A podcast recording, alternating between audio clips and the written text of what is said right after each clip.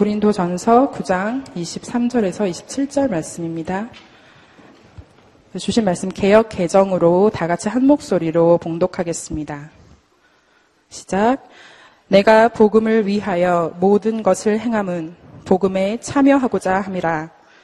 운동장에서 다름질하는 자들이 다 달릴지라도 오직 상을 받는 사람은 한 사람인 줄을 너희가 알지 못하느냐. 너희도 상을 받도록 이와 같이 다름질하라. 이기기를 다투는 자마다 모든 일에 절제하나니 그들은 썩을 승리자의 관을 얻고자 하되 우리는 썩지 아니할 것을 얻고자 하노라. 그러므로 나는 다름질하기를 향방 없는 것 같이 아니하고 싸우기를 허공을 치는 것 같이 아니하며 내가 내 몸을 쳐 복종하게 함은 내가 남에게 전파한 후에 자신이 도리어 버림을 당할까 두려워함이로다. 아멘.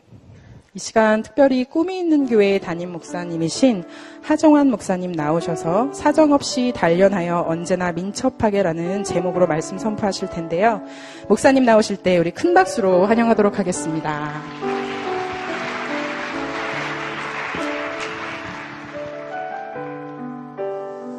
아, 여러분 잘 지내셨죠? 예, 인사하셔야죠. 잘 지내셨죠? 예, 설 명절도 잘 쉬셨죠?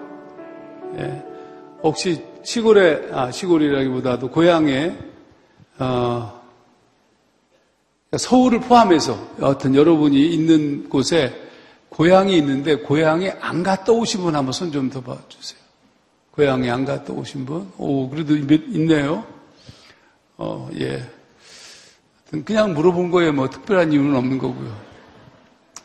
오늘 제가 이제 지난번 화요 성령 집회 왔을 때, 어, 제가 영화, 주로 영화 설교를 좀 많이 합니다. 외부로 나갈 때는. 하도 영화 설교를 하는 사람이 없을 뿐만 아니라, 어, 제가 1999년도부터 영화, 저희 교회 3부 예배는 영화 설교를 주로 했는데, 그러니까 한 6, 700편 정도를 하다 보니까, 그게 또 효과적이에요. 그런데 오늘은, 어, 그냥 안 가지고 왔습니다. 잘했죠? 아니, 뭐, 그럴 때도 있어야 될까? 여러분들은 뭐 전혀 관계가 없을 거예요. 왜냐하면, 아, 저, 저 목사가 뭔 얘기를 하고 있는 거예요? 이렇게 생각하실 수 있지만, 저로서는 상당히 그냥 재미있습니다. 제 개인적으로. 예. 우리 본문 말씀을 좀, 어, 오늘 고린도전서 9장 말씀을 가지고 얘기를 좀 같이 좀 풀어보고 싶습니다. 그 2017년도에 들어서면서 저희 교회도 어, 사자성어로 여러분 잘 아시는 것처럼 교수 신문이 올해 사자성어로 군주 민수 이렇게 했어요. 어, 임금은 백성이고 아 죄송합니다. 임금은 배요. 백성은 물이다. 그래서 어, 물은 어, 배를 어, 물에 띄울 수도 있지만 어, 또 뒤집을 수도 있다. 이런 의미로 그게 이제 우리, 어, 우리 한국 사회가 만나고 있는 어려움에 대한 뭐 그런 뭐 예언적 얘기, 이렇게 얘기할 수 있겠죠. 저도 우리 교회 2017년도 어, 표를 사자성어로 했어요. 어, 사단 언민. 모를 거예요, 여러분. 사단 언민은 고린도전서 9장 27절을 공동 번역으로 읽어보면 이렇게 써 있어요. 나는 내 몸을 사정없이 단련하여 언제나 민첩하게 움직일 수 있게 합니다. 보이죠? 보이잖아요. 사정없이 할 때 사, 단련하여 할 때 단. 단순해요. 여러분 너무 어렵게 생각하지 마세요. 언제나 민첩하게 할 때 언과 민첩하게 할때 민. 사단 언민. 죽이죠. 제가 이걸 한자로 좀 풀었더니 사는 어, 일사 모든 일에 단호하여 끈을 끈을 딴자를 써서 단호하여 옥깃 어, 언을 써서 옥깃을 여미고 민첩할 민을 써서 민첩하게 이런 뜻이에요. 제가 해도 잘한 것 같아요. 제 느낌에. 음. 여러분 사정없이 단련하여 언제나 민첩하게 행동할 수 있도록 자신의 몸을 쳐서 복종하면서 우리 2017년도를 살아보자. 오늘 여러분께도 이 말씀으로 함께 좀 나누고 싶습니다. 바울은 사실 어, 고린도 전서를 어, 뭐 고린도 전서뿐만 아니라 바울의 서신들을 보면 어떤 마음이 강력하게 녹아 있느냐 하면 복음을 위하여 사는 일에 상당한 어, 애정을 갖고 있어요. 그것을 위해서 자신의 모든 것을 다 바치는 어, 고장 23절 말씀 보면 내가 복음을 위하여 모든 것을 행함은 복음에 참여하고자 함이라 한 것처럼 복음을 위하여서 복음에 참여하고 싶은 열망이 바울에게는 강력했습니다. 그래서 그것을 위해서 절제했어요. 오늘 본문 말씀 보면 절제하고 열심히 다름질을 하였습니다. 그리고 고린도 교회도 함께 그렇게 참여할 것을 요청했습니다.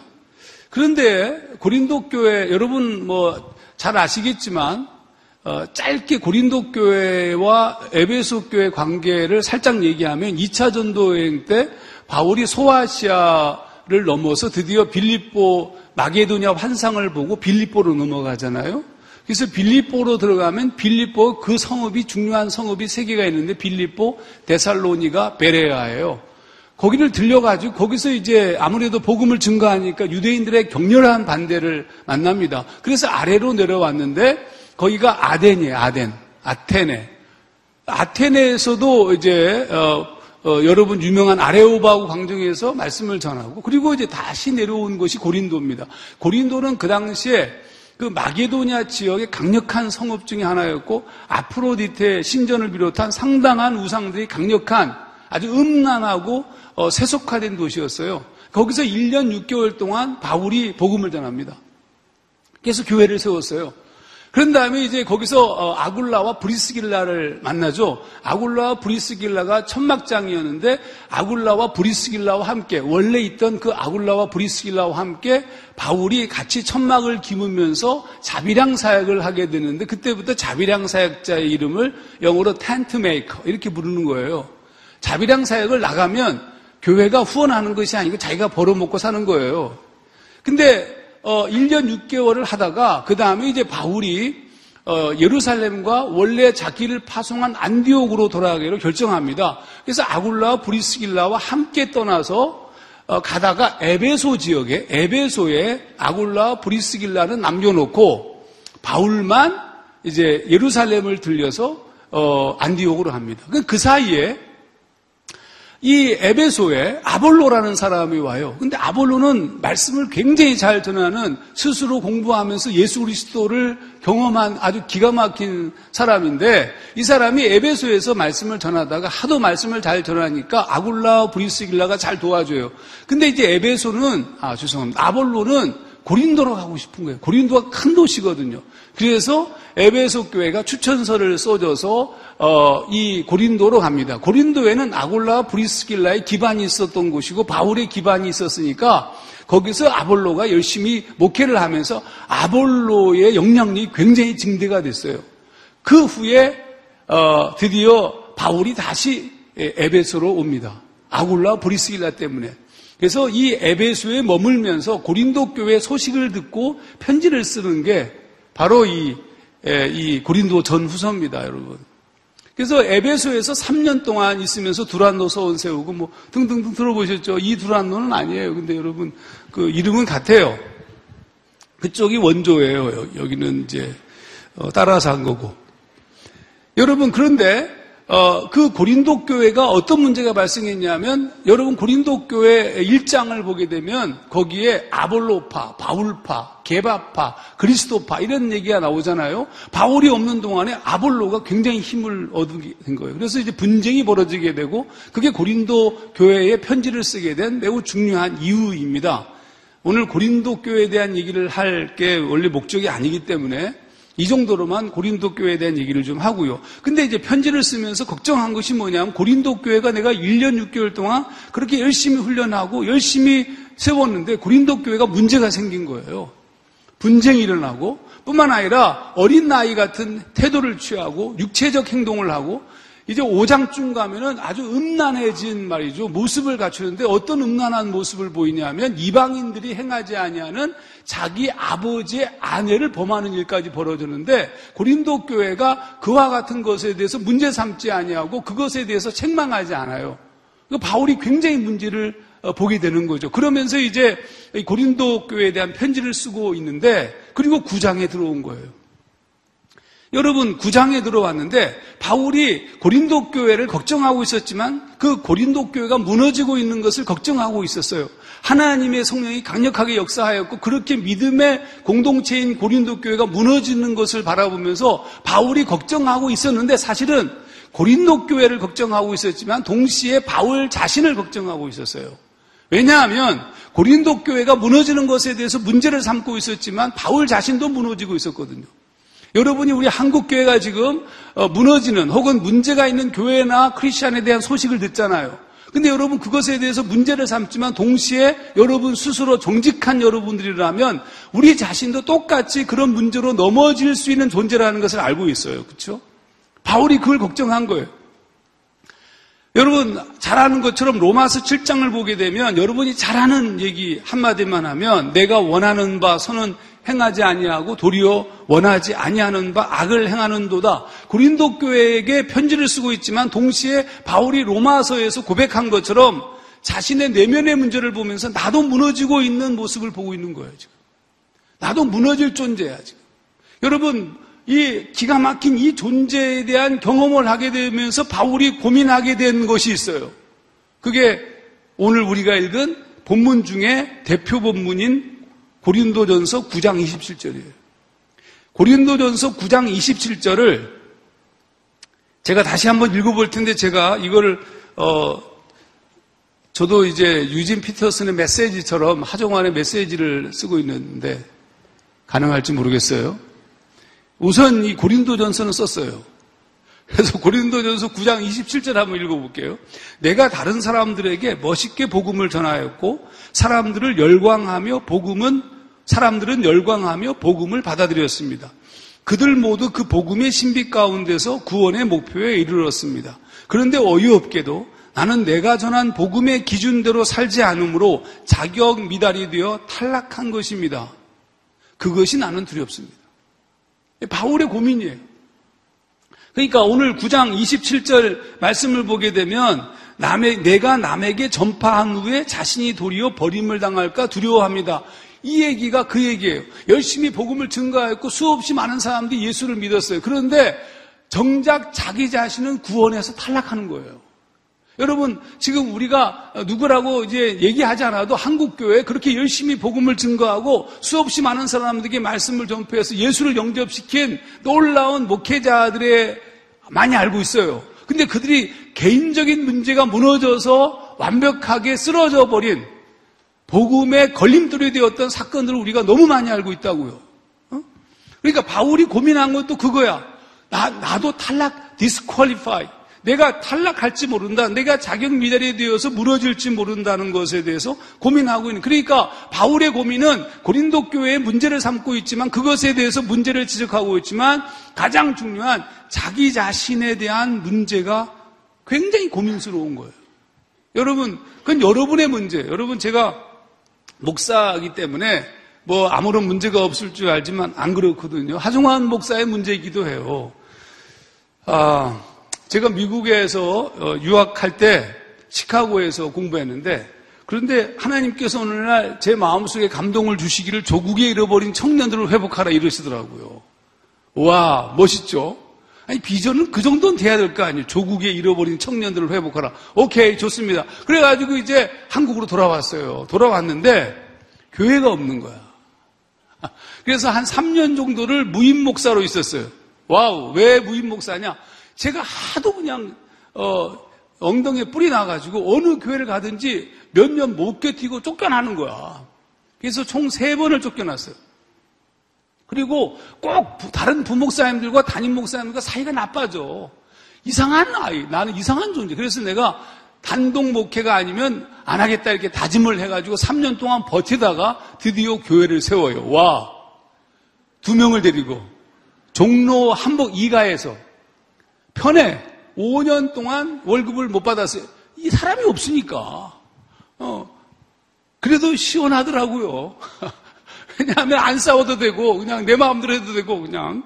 그런데 그러면서 제가 전공한 게 제자훈련이 제 주전공이에요. 그래서 한국에 원래 있을 때도 제자훈련을 통해서 교회를 목회했었고, 어, 미국에 간 것도 제자훈련 때문이었어요. 그래서 시카고 그 트리니티 신학교 로버트 콜만 박사님께서 계셨기 때문에 제가 그분 밑에서 제자 훈련을 공부하고 싶어가지고 트리니트에서 공부를 했다고요. 근데 한국에 돌아와서 제자 훈련을 통해서 교회를 시작했습니다. 두 명을 데리고 와 내가 봐도 너무 근데 하나님이 주신 비전이 뭐냐면 조국에 잃어버린 청년을 회복하라는 거예요. 그래서 예배당 들어가는 입구에다 큰 현수막을 딱 붙였는데 우리는 세상을 바꾸는 꿈을 꿉니다. 이렇게 써서 뭔 세상을 바꿔 지금 그 인간도 몇 명 안 되는데 여러분 그런데 더 큰 문제는 뭐냐면 소망이 없어. 뭐가 소망이 없느냐? 그 저는 처음에 이 하면서 저희 교회는 제자학교 수련 1년에 새로운 신자들이 오게 되면 1년에 두 번 제자학교를 했어요. 보통 3박 4일 동안 가는데 3박 4일 동안 기도하고 말씀하고 기도하고 말씀하고 그러니까 그 기도원 측에서 식사할 때만 나와요. 그리고 나만 집회를 하고 거의 무슨 이상한 집단이야 막. 근데 그렇게 막 그냥 뭐 죽을 때까지 기도하고 막 업고 막 찍고 막 그렇게 기도했어요 진짜로. 그러니까 소위 우리가 아는 성령의 체험도 하고 뭐 여러 가지 은사도 받고 막 뒤집어지고 난리 나고 우와 막 기가 막히게 괜찮았어요. 그런데 얼마 안 가 문제는 얼마 안 가요. 특히 가장 잘 무너지는 게 이성 문제. 잘 믿다가 헤어지면 안 나와. 이게 뭐 어떻게 방법이 없어. 뿐만 아니라 무슨 뭐 어, 직장 문제로 무너지고 뭐 별거 많아요. 그러니까 아무리 훈련시키고 뜨겁게 했는데도 다 무너지는 거야. 도대체 이유가 뭘까?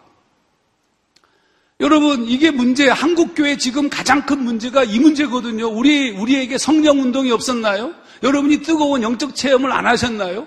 근데 한국 교회가 지금 성숙한 교회가 되었느냐? 그렇지 못하단 말이에요. 세상에 손가락질을 받는 교회들이 되고 말았어요. 세상을 변화시키는 중심 중심에 크리스천들이 시퍼렇게 살아가지고 세상을 움직이고 정치, 경제, 문화 모든 영역에 움직이는 사람들이 크리스천들이 말이죠. 살아서 역사하고 있지 못하다고요. 도대체 그러면 무, 그, 그들에게 개인적인 문제가 부닥치면 다 무너지는 상황이에요. 이게, 이거, 이거 어떻게 해결할 것인가? 제가 그때부터 고민이 되었어요. 더 문제는 뭐냐면, 하종환도 문제야. 위기의 남자야, 목사인데. 그랬다고요. 무슨 뭐 대단히 나쁜 건 안 했지만 여러분 제가 이 안을 들여다보면 장난이 아니야. 더럽기가 한량에 그지없는 더러움이야 이게. 이게 뭐 어떻게 해야 돼? 뭐 순간적으로 막 생각과 뭐, 뭐 어떻게. 야 바울이 있잖아요. 로마서 7장을 그렇게 고백하다가 로마서 7장 마지막 절 가면 뭐라고 얘기하냐면 이 사망의 몸에서 누가 나를 건져내라 이렇게 얘기해요. 오호라 나는 곤고한 사람이로다. 누가 나를 이 사망의 몸에서 건져낼 것인가? 자기 자신이 시체와 같이 아무런 힘도 없이 그냥 무너져 내리는 그런 경험을 한 거예요. 소망이 없는. 여러분, 이게 사실은 바울의 고민이었지만 하정환 목사의 고민이었다고요. 그러니까 내가 뭐 뜨겁게 기도하고 막 진짜 여러분 잘 모르시지만 제가요 소나무 뿌리 진짜 많이 흔들었어요. 옛날에 있잖아요. 우리 저기 그 지금은 못하지만 삼각산 있잖아요. 북악터널 삼각산 그쪽으로 기도 기도원들이 많았고 옛날에는 거기가 이렇게 어, 안 막혀 있었어요. 입산이 됐어. 한밤중에 기도하던 곳이 있어. 그 바위 밑에 가가지고 나무 흔들고 주여 막. 근데 절대로 안 뽑혀. 그러니까, 왜냐하면 큰 나무니까. 그래서 가끔 작은 나무 막 뽑기도 하고 막 그랬어요, 진짜. 이거 제가 내 자신을 이기지 못하니까 얼마나 많이 때리는지 몰라, 주여. 막 그냥 막 때리고 막 이 무릎에 한 번은 이제 송곳으로 찔렀다가 죽을 뻔 했어요. 그래서 송곳은 절대로 안 쓰고 주로 이렇게 이런 거 하는데 하고 나면요, 요, 요런 데가 시꺼멓게 막 멍이 들었어요. 하긴 제가 옛날 다녔던 교회가 이런 은사 집회하는 교회에서 소위 안차를 많이 받아봤는데 그때 시꺼먼 것이 올라오면 죄가 나오는 것이다 막 이렇게 엄청 맞았었거든요. 그때 뭐 주로 겨드랑이, 이마 이런 데 막 엄청 맞았어요. 근데 그때 그걸 뭐 때리는 거 주여 막, 막, 막 이렇게. 이 여러분, 그런데 안 변해요. 여러분 진짜 안 변해. 사람이 이렇게 안 변할 수가 없어.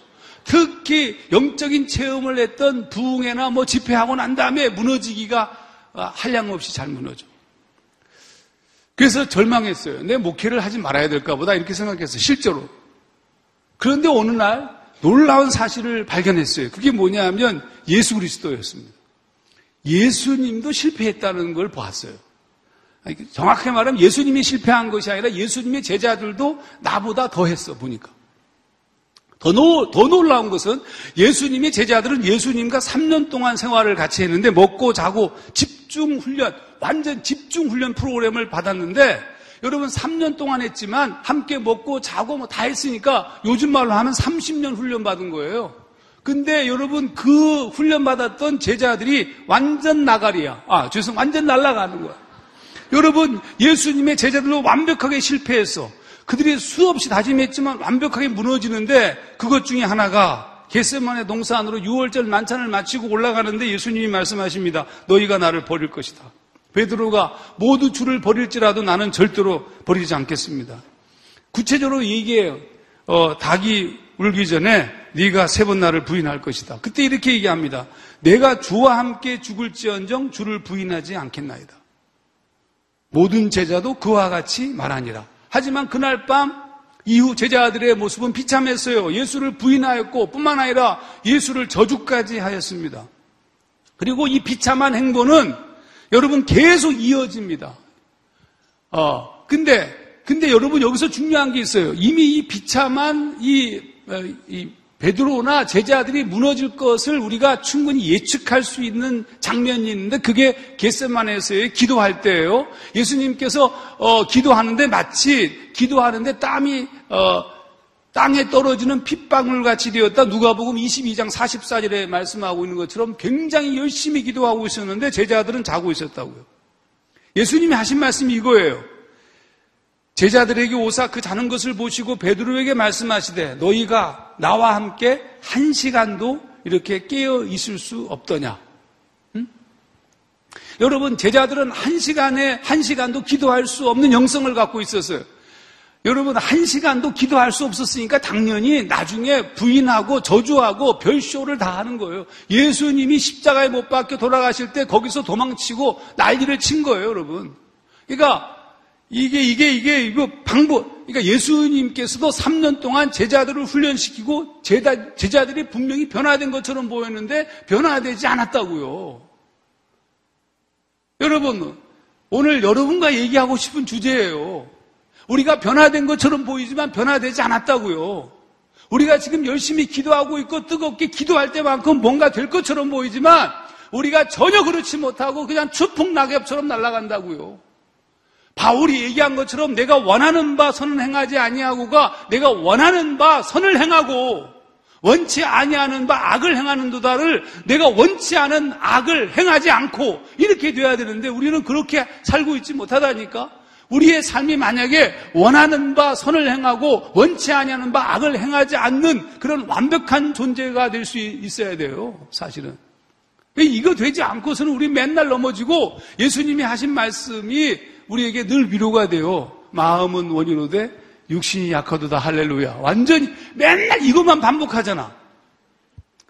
여러분, 그러니까 여기서 매우 중요한 것이 우리가 알게 되는데 그것은 뭐냐 하면 이 제자들이 제자들은 분명히 3년 동안 공생애를 통하여서 변화된 것이 있었다는 거예요. 그게 뭐냐면 마음이 변화되어 있었어요.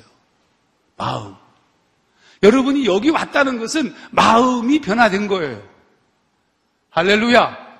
근데 뭐가 안 된 거예요? 육체, 육체. 브라보, 육체. 아니, 육체가 안 돼, 육체가 안 돼. 마음은 됐어. 예수님께서 마음은 변해 있다는 것을 인정했잖아요. 마음에는 돼. 그러나 육체는 엉망이었다고요. 3년 동안 공생애 동안에 그들의 마음은 변화되었지만 그들의 마음과 의지로 해결할 수 없는 부분이 있었던 거예요. 그게 바로 육체였단 말이에요. 여러분 제자 훈련의 제한성이 바로 여기에 있었어요. 제가 성령의 아, 아 아니 하나님께서 성령을 보내시면 우리의 영과 육과 혼과 모든 것이 다 뒤집어지는 거 아닙니까? 아니더라니까. 왜 아니냐면 내가 스스로 나를 불락시키고 있어요.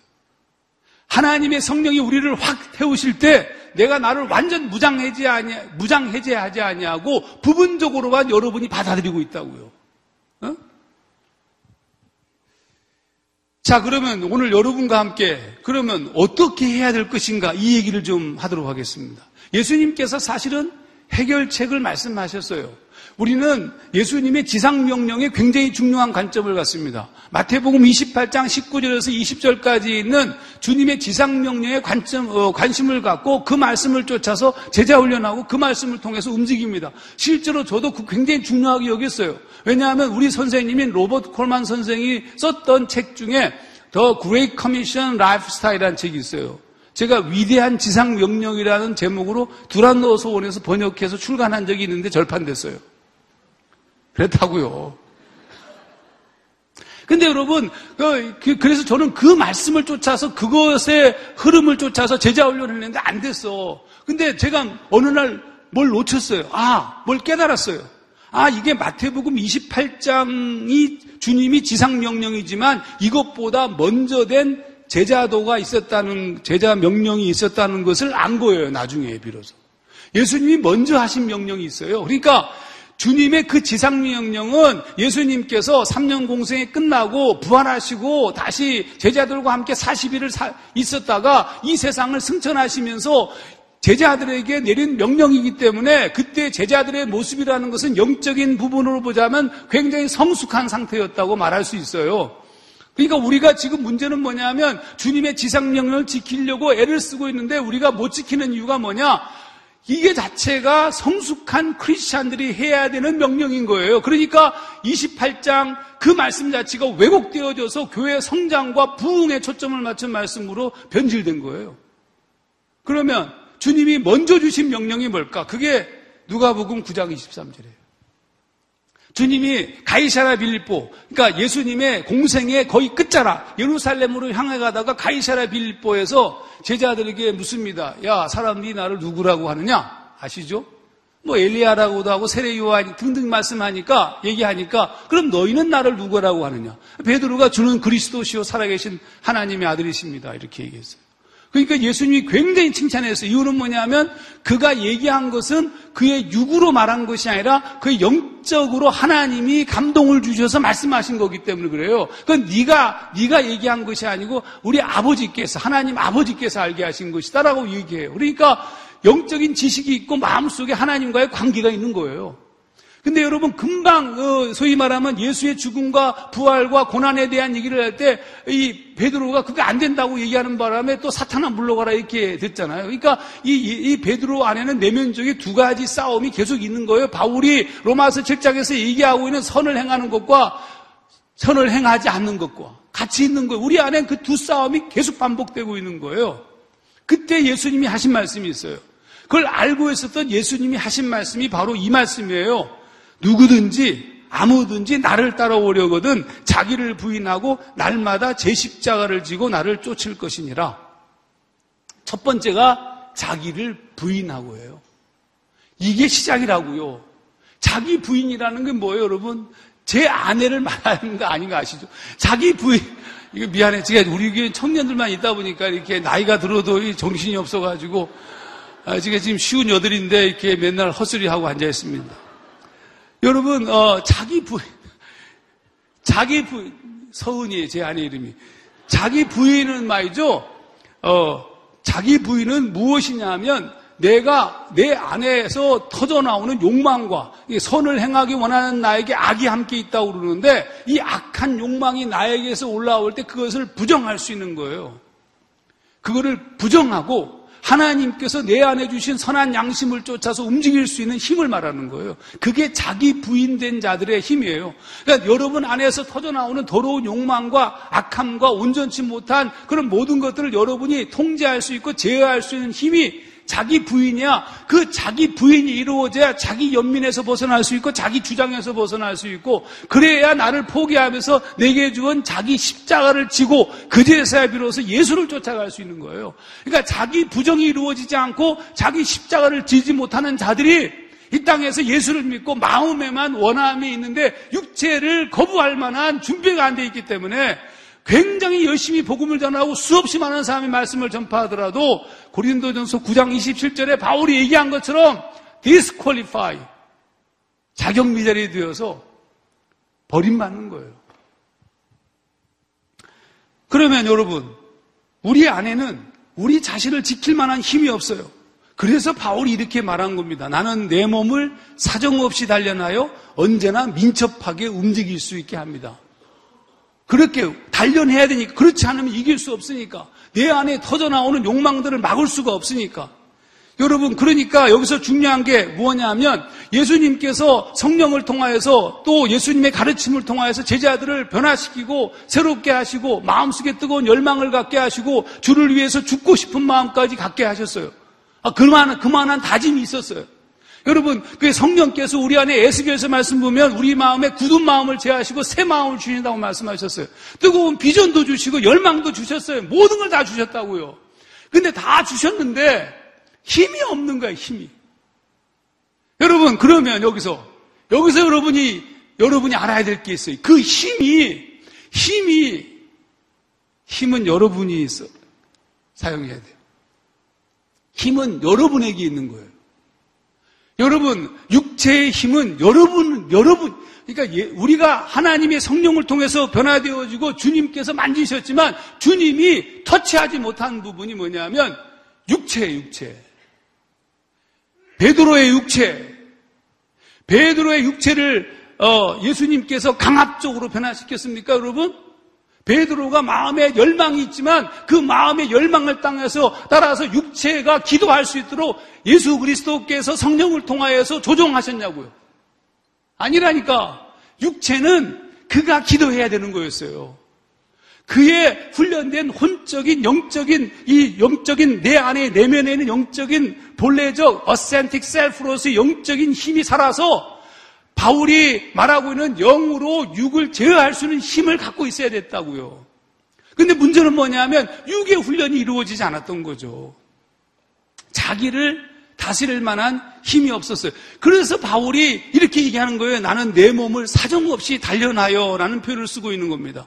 여러분, 여러분의, 여러분 자신의 이 문제를 해결하지 못하면 여러분이 아무리 열심히 기도하더라도, 아, 물론 이제 변화가 이루어질 수 있어요. 하지만 굉장히 더디게 결국 육체의 수련이라는 것은 영적인 깊이를 더하는 역할을 할 수 있습니다.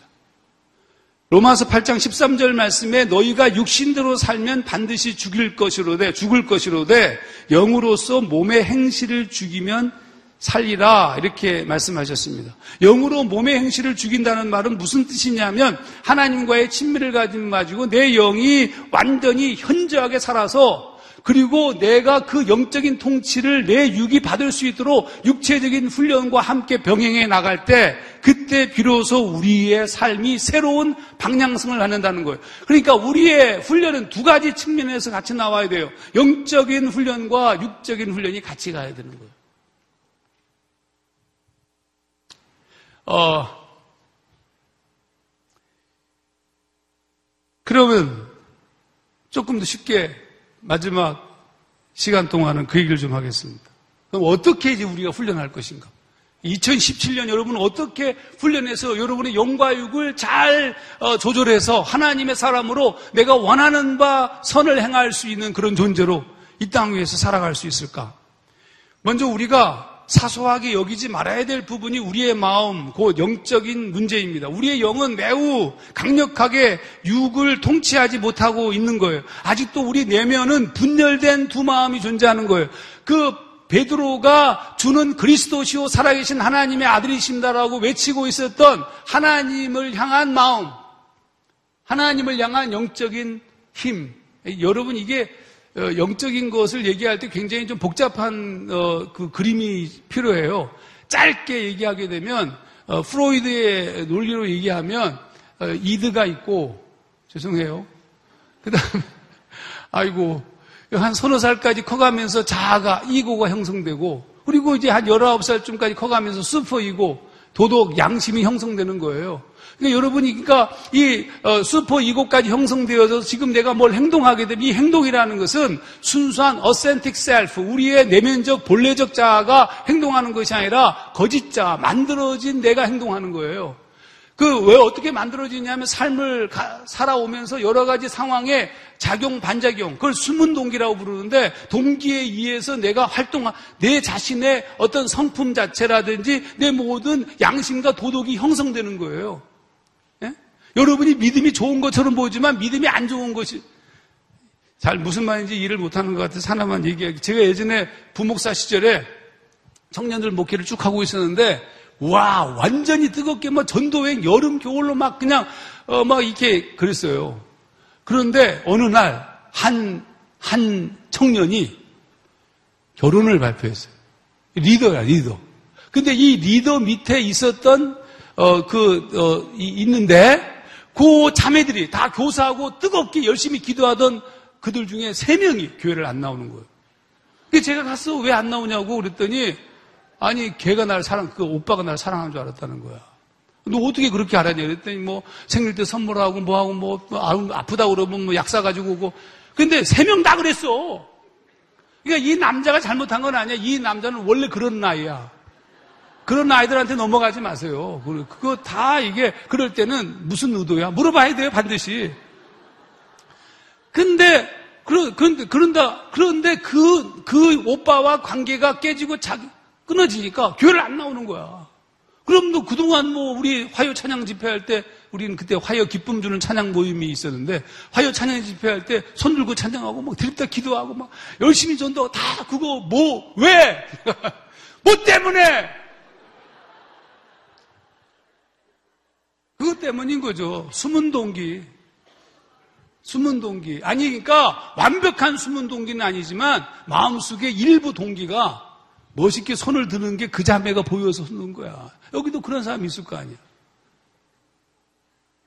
웃는 사람이야. 우리, 우리는, 우리도 모르는 사이에, 우리, 우리들 자신이 지금 이거 자체가 우리가, 우리의 원래 진실한 자아처럼 보일 수 있지만 아니거든요. 더럽기가 한량없는 오랜 시간 동안 만들어진 거짓자하고 심지어 우리가 기도하는 것조차 우리가 말씀 보는 것조차도 여러분은 순수한 하나님을 만나지 못하고 있어요. 왜냐하면 그동안 프로그램 되어지고 훈련되어지고 경험되어진 지식으로 하나님을 믿고 있는 거예요. 그럼 우리 내면은 어떻게 구성되어졌냐면 이들하고 표현될 수 있는 동물적인 무엇이 아주 기초적인 것 속에 하나님을 추구하는 선한 양심이 있고 원래 하나님을 추구, 하나님으로부터 온 영적인 내면이 있는데 이게 타락하여서 부서지면서 내면이 분리된 거라고 봐야 돼요. 그래서 우리 내면에는 바울이 얘기한 것처럼 선한 것을 추구하고 있는 하나님을 추구하는 영적인 authentic self가 있지만 동시에 더럽고 악한 것을 추구하는 타락한 소위 말하면 corrupted 된 self가 있다고요. 그러면 우리는 두 싸움이 계속 싸워가는데 이 세상. 그래서 에베소에서는 뭐라고 얘기하냐면 어, 유혹의 욕심을 따라 썩어져가는 구습을 쫓는 옛사람 옛사람이 old self라고 번역되어 있어. old self 거짓자 오래된 자. 이게 더러운 오랜 동안 우리의 타락된 죄와 함께 맞물려 가지고 거기에 삶을 통해서 거짓 소위 말하면 숨은 동기에 의해서 더덕더덕 붙어가지고 우리의 본래적 모습이 아니라 위장되어지고 만들어진 모습, 그 만들어진 모습으로 하나님께 기도하고 있기 때문에 우리의 기도가 응답이 안 되는 것이에요. 우리가 예수님이 뭐라고 말씀했냐면 우리 안에 그 분열된 마음에 대해서 이렇게 표현하였습니다. 마태복음 15장 19절 20절 마음에서 나오는 것은 악한 생각과 살인과 간음과 음란과 도둑질과 거짓 증언과 비방이니 이런 것들이 사람을 더럽게 하는 것이요. 여기서 사람은 나예요, 나, 나. 나라는 존재를 누가 더럽게 하느냐면 내 안에서 나오는 것이 나를 더럽게 한다 이거예요. 그러니까 아무런 문제도 없는 사람이 오늘 걸어가다가 어떤 여자를 성폭행을 했어. 이유가 뭐냐면 보는 순간 갑자기 네 안에서 뜨거운 어, 악, 아주 악한 성적 욕망이 나와서 그를 범한 거예요. 그 안에서 나온 것이 범한 거라고요. 그러니까 우리가 하나님을 향하여서 예수 그리스도를 만나서 내면이 변화되어진 제자들은 멋있는 존재들이었어. 왜냐하면 내면이 괜찮은데 하지만 그 내면의 한쪽 구퉁이에 예수님께서 베드로 보고 사탄아 물러가라 한 것처럼 더러운 것이 함께 존재하고 있다고요. 이걸 굳이 상담 이 프로이드 용어로 얘기하면 이런 거 아니에요. 이거 이거 뭐 이거 아, 아 페르조나 우리가 쓰고 있는 인격이라는 가면을 쓰고 있는 페르조나의 밑바닥에 있는 shadow shadow 더러운 어두움 욱 올라오는 무엇인가? 괴물. 예수님이 하신 말씀이 괴물이에요. 마음속에서 나오는 것은 악한 생각, 살인, 간음, 음란. 여러분, 여전히 마음에서 나오는 것이 우리의 육체를 조종하고 있는 거예요. 이 3년 동안 예수와 함께 있었던 베드로가 겟세마네를 가면서 다짐하였던 모든 다짐들이 허망한 이유가 뭐냐면 아직도 마음이 완전히 육체를 장악하지 못했기 때문에 그래요. 하나님의 영의 통치를 받고 있는 부분이 점점 점점 점 커져가지고 내 내면이 하나님으로 꽉 차서 그 하나님으로 꽉 찬 선을 워낙 향하기 원하는 선한 욕망이 하나님을 향한 뜨거운 양심이 말이죠. 내 육체를 지배할 만큼 우리가 훈련되지 않은 거예요. 훈련돼야 된다니까. 그래서 마음이 생각하면 육체가 행동해야 되는 거예요. 근데 안 되는 거예요. 바울이 그걸 알았어요. 그래서 바울이 굉장히 중점적으로 훈련한 부분이 어디냐? 그게 몸이에요, 몸. 내 몸을 쳐 복종케 하는 것. 예? 내가 내 몸을 쳐서 복종하게 함은 이거 중요한 거예요, 여러분. 잘 들어보세요. 우리 본문 말씀을 살짝 보죠. 우선 어, 고린도전서 9장 25절 말씀에 27절 말씀에 그렇게 쓴 거거든요. 내가 내 몸을 쳐 복종하게 함은 NIV 성경을 읽어보게 되면 I beat my body and make it my slave 이렇게 썼어요. 내가 내 몸을 사정없이 때리는 이유가 뭐냐면 make it my slave. 내 노예처럼 만들고 싶다는 거예요. 내가 내 선한 의지, 내 선한 마음이 생기면 그것에 의해서 내 육체가 내 모든 것을 움직일 수 있는 존재가 되고 싶다. 그렇지 않으면 언제 내가 어떤 존재로 내가 드러나가지고 괴물이 나타나가지고 정말로 여러분 지금 죄를 범한 우리 목사님들 얘기를 좀 해봅시다. 그 죄를 범한 그분들이 의지를 가지고 자기 자발적으로 더러움을 행한 거 아니에요. 그 안에서 흘러나오는 더러운 욕망을 제어할 만한 그 순간에 힘이 없었던 것 뿐이에요. 그리고 어떻게 내가 이걸 이길 수 있냔 말이에요. 그래서 바울이 뭐라고 얘기하냐면 이렇게 얘기합니다. 26절. 그러므로 나는 다름질 하기를 향방 없는 것 같이 아니하고 싸우기를 허공을 치는 것 같이 아니하며 내 내가 내 몸을 쳐 복종하게 함은 무슨 얘기냐면 향방 없는 것 같이 혹은 허공을 치는 것 같이 싸우고 추구하는 것이 아니라 매우 정확하게 그 싸움의 방향을 쫓아 싸우겠다는 건데 그 싸움의 방향이 바로 자기 자신이라는 거예요. 제가 25절 20 7, 6절, 27절을 제가 어, 번역한 부분으로 읽어볼게요. 25절. 분명히 자신에게 주어진 소명과 구원을 이루기 원하는 모든 사람들은 모든 경우에 철저히 훈련하여 자신을 다스립니다. 그렇게 하는 것은 그 사람들은 하찮아서 썩어 없어질 면류관이 아니라 썩지 아니할 면류관 얻기를 추구하기 때문입니다. 26절.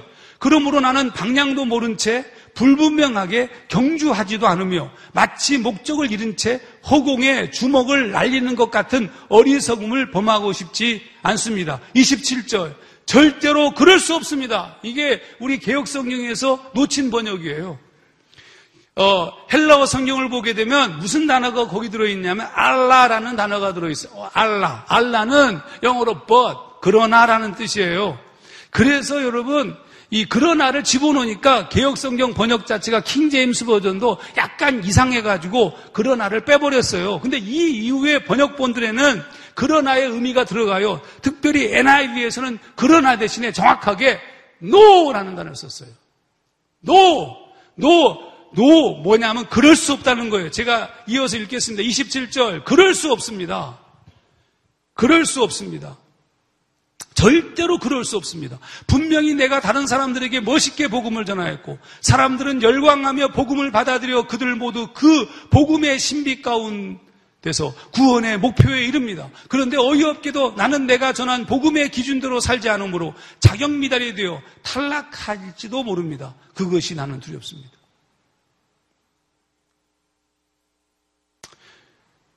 우리는 우리, 우리의 운동은 우리 자신을 개혁하는 것이어야 돼요.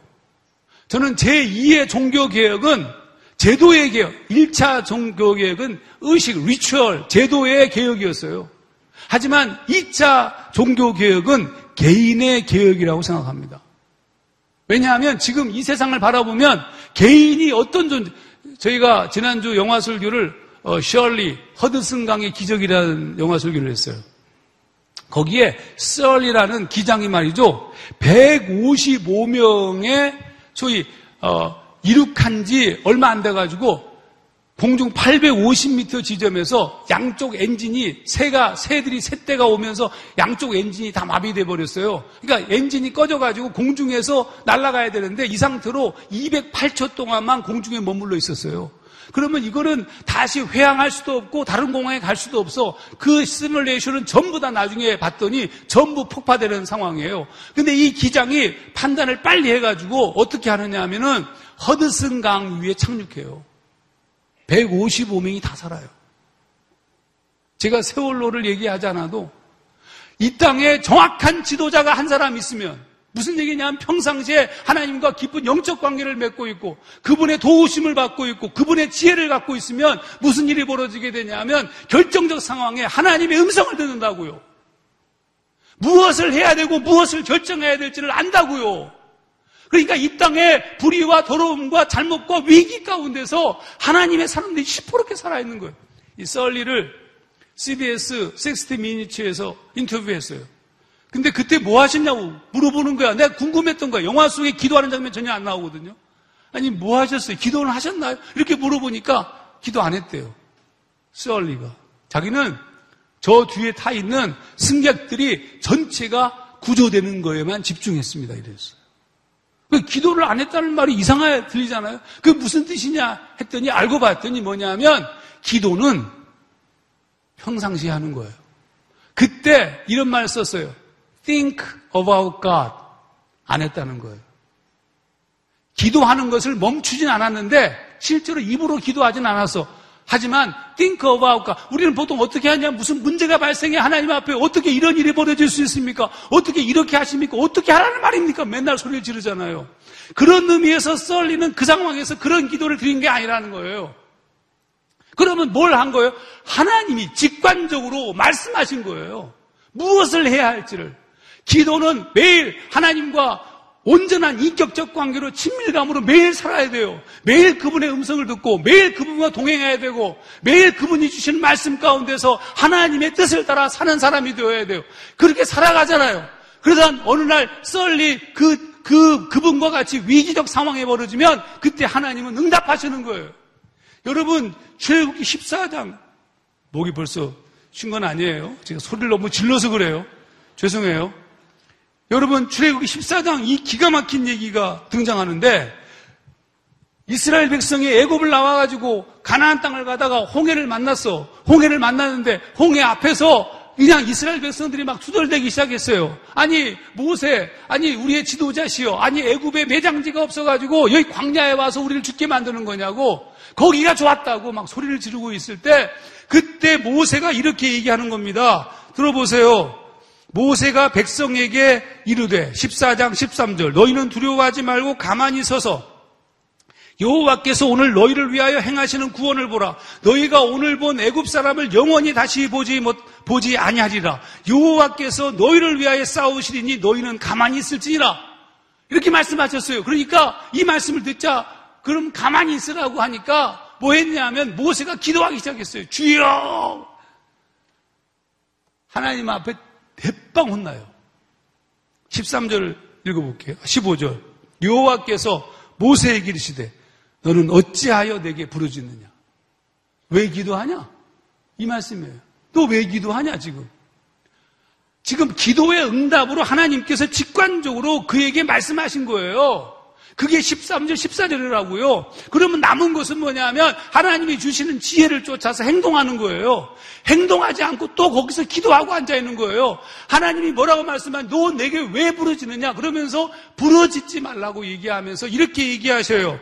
이스라엘 자손에게 명령하여 앞으로 나아가게 하고 지팡이를 들고 손을 바다 위로 내밀어 그것이 갈라지게 하라. 여러분 지금 이 시대가 필요한 사람들은 어떤 사람이냐면 every day, every time 모든 시간 하나님과 깊은 영적 교제를 갖고 그분의 말씀을 듣고 그분의 음성을 듣고 그분과 깊은 만남을 갖고 있던 사람이 길을 걸어가고 있는 거예요. 이 세상을 걸어가고 있는 거예요. 세상을 걸어가다가 위기와 어려움과 고통과 환란과 무엇이 필요한 상황을 만나면 그때 비로소 하나님 나한테 왜 이런 일이 벌어지십니까? 라고 얘기하고 기도하는 것이 아니라 하나님의 즉각적 응답을 듣고 눈 깜짝할 속도로 행동하는 거예요. 거기에 그런 사람이 없었던 거예요. 이 세상에 그런 크리스찬이 없는 거예요. 이, 이 기가 막힌 이 무너져 내려가는 세상 속에 그런 사람이 없는 거야. 그러니까 맨날, 맨날 자기 문제를 붙잡고 맨날 그렇게 얘기하다가 여러분 죽어요, 곧. 곧 죽는다니까 진짜 이게 얼마 안 남아서 나도. 이제 말씀을 마치겠습니다. 제가 27절을 다시 읽겠습니다. 절대로 그럴 수 없습니다. 분명히 내가 다른 사람들에게 멋있게 복음을 전하였고 사람들은 열광하며 복음을 받아들여 그들 모두 그 복음의 신비 가운데서 구원의 목표에 이릅니다. 그런데 어이없게도 나는 내가 전한 복음의 기준대로 살지 않으므로 자격 미달이 되어 탈락할지도 모릅니다. 그것이 나는 두렵습니다. 정말 두렵습니다. 정말 매일 나를 쳐서 복종시키고 매일 주님의 나라와 영광을 꿈꾸면서 걸어가야 됩니다.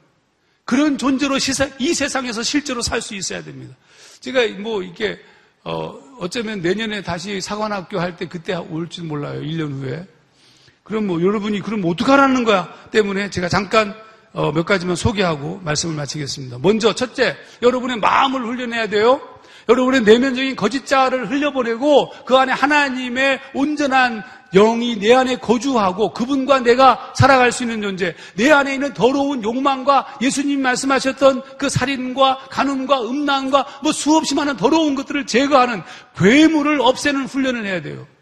저는 어, 우리 교회 청년과 오랜 시간 동안 그 행위를 했는데 그게 제가 추구하는 침묵 기도입니다. 침묵 기도. 여러분에게 침묵 기도를 소개하고 싶어요. 제가 쓴 책 중에 제가 책을 좀 많이 썼는데 그 중에 침묵기도에 대한 책이 이 책이에요. 21일 침묵기도 연습하기. 생명의 말씀사에서 나왔는데 이거는 특별한 사람들만 읽기 때문에 아니 진짜요. 중요해요. 워크북 개념이에요. 여러분 여러분 침묵 기도를 배워야 돼요. 그럼 침묵 기도는 내가 내면에 내가 무엇이 흘러나오는지를 내가 보는 거예요. 더러운 죄, 악함 그것들을 제거하는 매일매일 그걸 뭐냐 하면 마음을 새롭게 하는 거예요. formatting your mind. 내 마음을 다시 포맷하는 거예요, 계속. 그래서 하나님의 영으로. 그리고 그 내 마음을 더러운 것들을 비우고 비우고 비우고 그 속에 하나님의 말씀을 집어넣는 거예요. 여러분, QT는 죽도록 해야 돼요. 어떤 QT? 말씀을 묵상하는 QT. 예화를 읽는 QT가 아니라 말씀을 직면하는 QT. 그래서 그 말씀이 우리 안에 들어와서 내 안에 차곡차곡 쌓여야 돼요. 그러면 하나님께서 그 말씀을 통해서 역사하실 거예요. 그 다음에 두 번째 제가 여러분에게 권하고 싶은 것은 경건한 습관을 가져야 돼요. 말씀과 기도의 생활을 해야 되는데 지금 우리가 가장 큰 문제가 뭐냐면 교회에서만 열심히 생활하고 여러분 방 안에서만 큐티책 읽는 걸로 끝나. 그게 말고 24시간 주님과 동행하는 시도들이 필요해요. 그래서 제가 또 24시간 주님과 동행할 수 있도록 또 매뉴얼북을 만들, 저는, 저는 그런 것만 해요, 주로. 그래서 지금까지 쓴 책이 120권 정도 돼요. 아, 우리 교회를 위해서 쓴 책들이니까. 그냥 출판을 하긴 하는데 별로 안 알려져요, 근데 문제가. 그래서 하루 종일 동행하는, 어, 15날 동안 하루 종일 동행하는 어, 소위 말하는 필라스피를 공부하고 열흘 동안 아침, 점심 시간별로 어떻게 행동할 것인지 쪼개 쪼개서 열흘 동안 공부하고 마지막 하루 동안 24시간을 하나님과 동행하는 거예요. 하나님을 생각하는 거예요. 기적이 일어나요, 기적들이. 그 책이 안 올라. 난 책 볼통 이런 거 안 하는데 어쩔 수 없어요. 1년 후에 올지도 모르기 때문에. 하루 동행이란 책이에요. 규장에서 지난 12월에 나온 책인데, 어, 이게 저예요. 옛날 사진이에요. 사기를 쳤어요, 살짝. 여러분, 저는 제 자신이 문제였어요. 어떻게 나를 해결할 것인가. 너무 고민하던 제가 이 훈련을 이 훈련을 하나씩. 그래서 저희는 3년 동안 세, 4개의 과정으로 3년 동안 훈련하는 프로그램을 갖고 있습니다. 이걸 제가 수도자 훈련, 집에서 혼자서 훈련하는 거예요. 근데 이 훈련을 통해서 우리 교회는 지금 1, 2기 팀이 벌써 한 3년째 한 팀이 있고 3, 4기 팀은 지금 1년째 아, 하고 있는 팀이 있는데 어, 놀라운 변화가 일어났어요. 가장 중요한 변화는 하정환이가 변했다는 거지. 하정환이가. 제가 이렇게 얘기할 수 있을 것 같습니다. 로마서 7장 말씀을 제가 다시 읽어볼게요. 내가 원하는 바 선은 행하지 아니하고 도리어 원하지 아니하는 바 악을 행하는 도다라는 말씀이 저 안에는 이렇게 바뀌고 있습니다. 어느 정도 100%는 아니지만 내가 원하는 바 선을 행하고 도리어 원하지 아니하는 바 악을 행하지 않는도다. 죄, 더러움, 내 안에서 터져나온 욕망들, 악한 것들을 스탑 할 수 있게 됐어요. no 할 수 있게 됐어요. 아, 행복합니다, 여러분. 그, 그렇게 변화된 사람들이 세상에 나갈 때 불의와 유혹과 더러움 앞에서 no 할 수 있어요. 그래야, no 해야 거기서부터 새로운 시작이 열리는 겁니다. 2017년 여러분의 삶이 새로운 삶의 지경으로 열어갔으면 좋겠습니다. 우리 첫 번째 좀 기도를 좀 합시다. 오늘 저보고 기도도 부탁해 했어요. 목회자들이 전부 사관학교에 갔어. 저는 뭐 이제 사관 후보생이 아니기 때문에 이게 온 거예요. 우리 첫 번째 기도는 이 기도입니다. 여러분, 이 세상에서 여러분이 여러분의, 여러분의 힘으로, 여러분의 능력으로 여러분이 이길 수 있습니까? 아니잖아요. 그러니까 하나님 앞에 먼저 기도할 때 주님 내 안에 오셔서 나를 지배하시고 나를 인도하여 주시옵소서라고 고백하는 것과 함께 여러분 안에는 더러운 것과 악한 것과 온전치 못한 것들을 다 토설해야 돼요. 다 버리고 다 던지고 여러분 안을 정결케 해야 된다고요. 그리고 난 다음에 주여 내 안에 오시옵소서 그렇게 기도해야 되는 겁니다. 우리 주여 한번 외친 다음에 기도하겠습니다. 주여!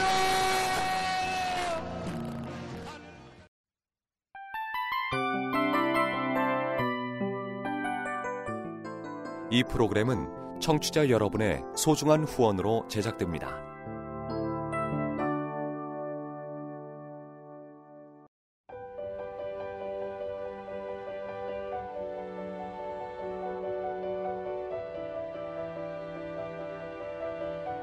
세상에는 수많은 교회들이 있지만 더 깊이 있는 말씀 강해를 찾기 위해 크기로만 교회를 선정하지 않습니다. 보다 좋은 영적 콘텐츠를 더 많이 나누기 위해 방송비를 받지 않습니다. 1년 365일 복음만 전하고 싶어서 우리는 광고를 하지 않습니다. 온누리의 복음을 땅끝까지 CGN TV와 함께 땅끝 성교사가 되주세요